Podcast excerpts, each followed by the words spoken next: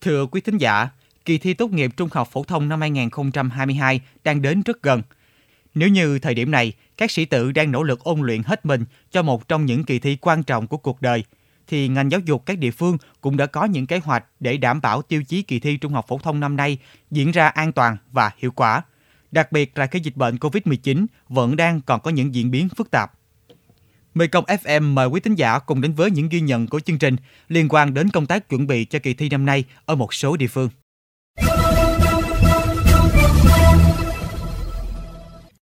Sau khi thi học kỳ 2 thì giáo viên tập trung theo đề minh họa của bộ để tụi em nắm sát ờ, đề hơn. Đối với em, riêng em thì em đảm bảo được 70% kiến thức để em đi thi, còn 30% còn lại em cố gắng hơn nữa giai đoạn nước rút này ạ. Về nhà thì các em còn có thể tham khảo thêm các cái kiến thức trên các trang mạng xã hội. Thì à, thông qua cái việc đó nó giúp cho chúng em có thể khắc sâu được cái kiến thức của mình. Thì em tự tin rằng là mình có thể vượt qua kỳ thi sắp tới một cách tốt nhất. Đó là chia sẻ của một số thí sinh tại An Giang khi được hỏi về việc đã chuẩn bị như thế nào cho kỳ thi tốt nghiệp trung học phổ thông năm nay. Nhìn chung các em đều đã được nhà trường hướng dẫn kỹ càng những thông tin cần thiết liên quan đến kỳ thi.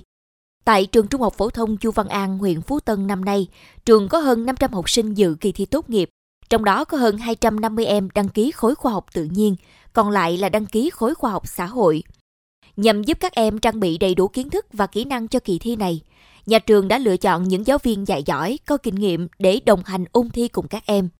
Thầy Châu Thanh Hưng, Phó Hiệu trưởng trường Trung học phổ thông Chu Văn An cho biết. Trong 8 tuần ôn thi, nhà trường phân chia à, lớp theo tổ hợp học tự nhiên và học xã hội. Trong quá trình dạy thì à, giáo viên cũng lồng ghép cho đề thi thử cho các em theo từng môn, từng lớp.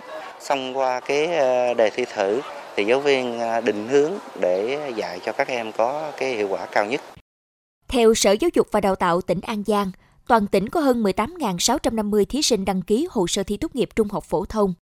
Năm nay, địa phương sẽ tổ chức khoảng 44 điểm thi, tăng 4 điểm so với năm 2021, với hơn 800 phòng thi và 60 phòng chờ cho thí sinh tự do. Có 11 điểm thi dự phòng tại 11 địa phương. Mặc dù có số lượng thí sinh đăng ký thi tốt nghiệp trung học phổ thông năm nay chỉ bằng một nửa so với tỉnh An Giang, thế nhưng tỉnh Trà Vinh cũng chuẩn bị rất chu đáo và nghiêm túc các công tác phục vụ cho kỳ thi. Để tạo điều kiện thuận lợi cho các thí sinh dự thi, Sở Giáo dục và Đào tạo tỉnh đã cho thành lập 30 điểm thi chính thức và một điểm thi dự phòng với 426 phòng thi chính thức, 70 phòng thi dự phòng và 22 phòng chờ. Tại mỗi điểm thi có bố trí hai tủ có khóa, đựng bài thi và đề thi riêng biệt, hai camera trong phòng bảo quản đề thi và bài thi. Các phòng thi phải đạt các yêu cầu về ánh sáng, quạt gió và cửa ra vào thông thoáng. Bà Nguyễn Thị Bạch Vân, Phó Giám đốc Sở Giáo dục và Đào tạo tỉnh Trà Vinh cho biết, ngay từ sớm, Sở đã xây dựng các phương án phối hợp với các đơn vị có liên quan, đảm bảo an toàn tuyệt đối cho kỳ thi. Sở Giáo dục Đào tạo đã điều động hơn 1.700 cán bộ tham gia công tác coi thi và chấm thi, bao gồm cả cái lực lượng công an và y tế. Và Sở Giáo dục Đào tạo cũng chịu trách nhiệm chuẩn bị tất cả các cái điều kiện cơ sở vật chất để đáp ứng đúng các cái yêu cầu theo cái hướng dẫn của Bộ Dục Đào tạo. Tương tự tại Tiền Giang, việc tổ chức kỳ thi tốt nghiệp trung học phổ thông năm nay sao cho an toàn, hiệu quả cũng được Ủy ban Nhân dân tỉnh quan tâm chỉ đạo. Nhiệm vụ không đặt riêng trên vai ngành giáo dục mà các sở ban ngành đoàn thể ở địa phương đều tích cực phối hợp chuẩn bị. Kiểm tra công tác chuẩn bị cho kỳ thi tốt nghiệp trung học phổ thông năm 2022 tại một số điểm thi trên địa bàn tỉnh – lãnh đạo tỉnh đánh giá những nơi mà đoàn đến kiểm tra nhìn chung đã thực hiện nghiêm túc các hướng dẫn của ngành giáo dục từ trang thiết bị, phòng ốc, con người. Tất cả đã sẵn sàng cho kỳ thi tốt nghiệp trung học phổ thông sắp tới. Ông Lê Quang Trí, Giám đốc Sở Giáo dục và Đào tạo tỉnh khẳng định. Tất cả các điểm thi cũng đã sẵn sàng, từ phòng thi à, đến phòng à, chứa đề thi, chứa bài thi cũng như là phòng để vật dụng của các em học sinh thì đảm bảo theo đúng quy định của Bộ Giáo dục Đào tạo vận động các hộ dân gần không gây tiếng ồn trong thời gian các em thi. Còn tại Đồng Tháp, ông Đoàn Tấn Bửu, Phó Chủ tịch Ủy ban Nhân dân tỉnh, trưởng ban chỉ đạo kỳ thi tốt nghiệp trung học phổ thông năm 2022 tỉnh Đồng Tháp thông tin. Đến thời điểm này, các phòng thi, điểm thi đã được ngành giáo dục phối hợp với các địa phương chuẩn bị sẵn sàng. Trong đó có kịch bản cho những tình huống thời tiết bất lợi có thể ảnh hưởng đến việc đi lại của thí sinh. Ông Đoàn Tấn Bửu cho biết. Lúc này thì mưa nhiều, thì cái đường đi rồi cái thời tiết nó cũng không thuận lợi thì cũng sẽ có cái cái sắp xếp chuẩn bị để mà hỗ trợ kể cả các cái thời gian diễn ra cho các hội đồng thi. Không chỉ chú trọng đảm bảo về cơ sở vật chất, việc chăm lo sức khỏe, tinh thần cho thí sinh cũng được ngành giáo dục các địa phương quan tâm. Ghi nhận tại thành phố Cần Thơ, một số trường trung học phổ thông trên địa bàn đã vận động xã hội hóa, tổ chức nấu ăn cho học sinh trong thời gian ôn thi. Ông Nguyễn Văn Hoàng, Phó Chủ tịch Ủy ban Nhân dân huyện Thái Lai cho biết, từ đầu tháng 6 đến nay, hai trường trung học phổ thông trên địa bàn huyện đã tích cực vận động các tổ chức cá nhân đóng góp tạo điều kiện cho học sinh ở xa ăn nghỉ trưa tại trường, giúp các em tiết kiệm thời gian và sức khỏe, có sự tập trung tốt nhất. Việc mà vận động xã hội hóa thì cũng ờ, bám vào cái chỉ đạo của Ủy ban nhân thành phố cũng như của Bộ Giáo dục và của ban chỉ đạo kỳ thi để làm sao để tạo điều kiện tốt nhất cho các em. Ờ, chủ yếu là ở đây là lo cho các em nghèo khó khăn rồi các em là chưa có điều kiện. Nhìn chung đến thời điểm này, công tác chuẩn bị các nguồn lực phục vụ kỳ thi tốt nghiệp trung học phổ thông năm 2022 của khu vực đồng bằng sông Cửu Long đã hoàn thành theo kế hoạch. Tình hình dịch bệnh hiện nay cũng đã được kiểm soát, tuy nhiên nguy cơ vẫn còn hiện hữu. Vì vậy, các tỉnh thành cũng cần linh hoạt các phương án tổ chức thi cho các đối tượng liên quan dịch bệnh và dự phòng các tình huống bất thường.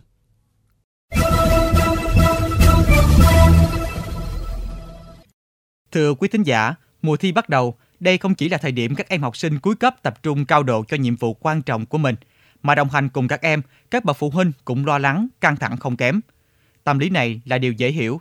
Tuy nhiên, phụ huynh cũng cần thật tâm lý để sẵn sàng trở thành chỗ dựa tinh thần, thay vì đặt lên vai các em những trọng trách, những kỳ vọng quá sức. Mời quý thính giả cùng đến với góc nhìn của Mekong FM về vấn đề này ngay sau đây.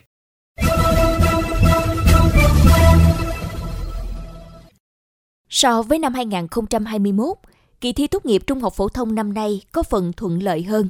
Thí sinh và gia đình không còn phải quá sợ hãi vì dịch bệnh COVID-19. Rõ ràng kiểm soát được dịch bệnh cũng đã phần nào giúp thí sinh dễ thở, phụ huynh đỡ lo và ngành giáo dục cũng chủ động hơn trong công tác tổ chức kỳ thi.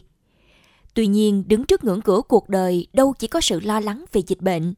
Vẫn còn đó những nỗi lo thường trực trong tâm lý của thí sinh. Đề thi có quá sức không? Vào phòng thi, mình có còn nhớ những gì được học không? Nếu không may hôm đi thi sức khỏe gặp vấn đề thì phải làm sao? Lỡ thì rớt thì mình sẽ làm gì tiếp theo? Bà mẹ có cảm thấy xấu hổ vì mình không? Kết quả thi không như ý, mình sẽ ăn nói sao với thầy cô, bạn bè? Chắc chắn sẽ còn nhiều hơn những câu hỏi tương tự như thế. Ai đã trải qua những áp lực thi cử rồi thì sẽ hiểu, việc lo lắng thái quá trước kỳ thi là điều không nên – thậm chí rất có thể sẽ làm giảm sự tập trung suy nghĩ, ảnh hưởng đến kết quả cuối cùng. Hiểu thì hiểu, nhưng lo thì vẫn lo, vì đó là kỳ thi đánh giá năng lực của 12 năm nỗ lực và phấn đấu, là cột mốc cuộc đời của nhiều người. Hơn nhau ở chỗ, mỗi người sẽ biết kiểm soát nỗi lo của mình như thế nào. Dân gian có câu, học tài thi phận. Có lẽ câu nói này đúng với nhiều người nhưng thiết nghĩ số phận một phần cũng do khả năng, do bản lĩnh của chúng ta quyết định. Người đi học là các em, đi thi cũng là sự lựa chọn của các em. Hiển nhiên, phụ huynh không thể làm thay, nhưng sự thấu hiểu, đồng hành để giúp các em ổn định tâm lý, tự tin thể hiện bản lĩnh của mình là điều chúng ta hoàn toàn có thể làm được. Điều đáng buồn là nhiều phụ huynh dù hiểu nhưng vẫn làm ngược lại. Họ đặt lên vai con mình những gánh nặng, những áp lực mà cứ ngỡ đó là động lực. Để rồi các em bước vào kỳ thi với một tâm lý nặng nề, đôi khi chỉ vì sự kỳ vọng của gia đình. Kỳ vọng của cha mẹ là điều tự nhiên, bởi ai cũng muốn con em mình được học tập trong môi trường tốt, đạt kết quả xứng đáng với công sức bỏ ra. Thế nhưng sự mong muốn đó không thể đến từ một phía, cha mẹ cần có những buổi trao đổi vui vẻ để hiểu, động viên và giúp các em giải tỏa những căng thẳng của bản thân.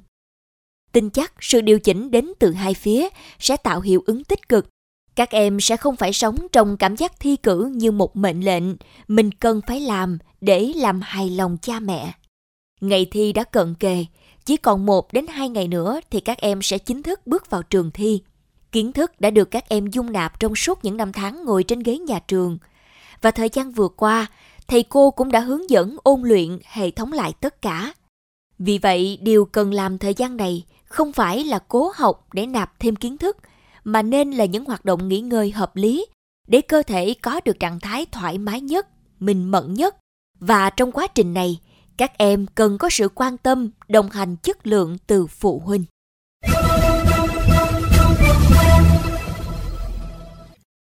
Thưa quý vị, chuyên mục Góc nhìn miền Tây trên kênh Mekong FM 90 MHz đến đây xin phép được khép lại.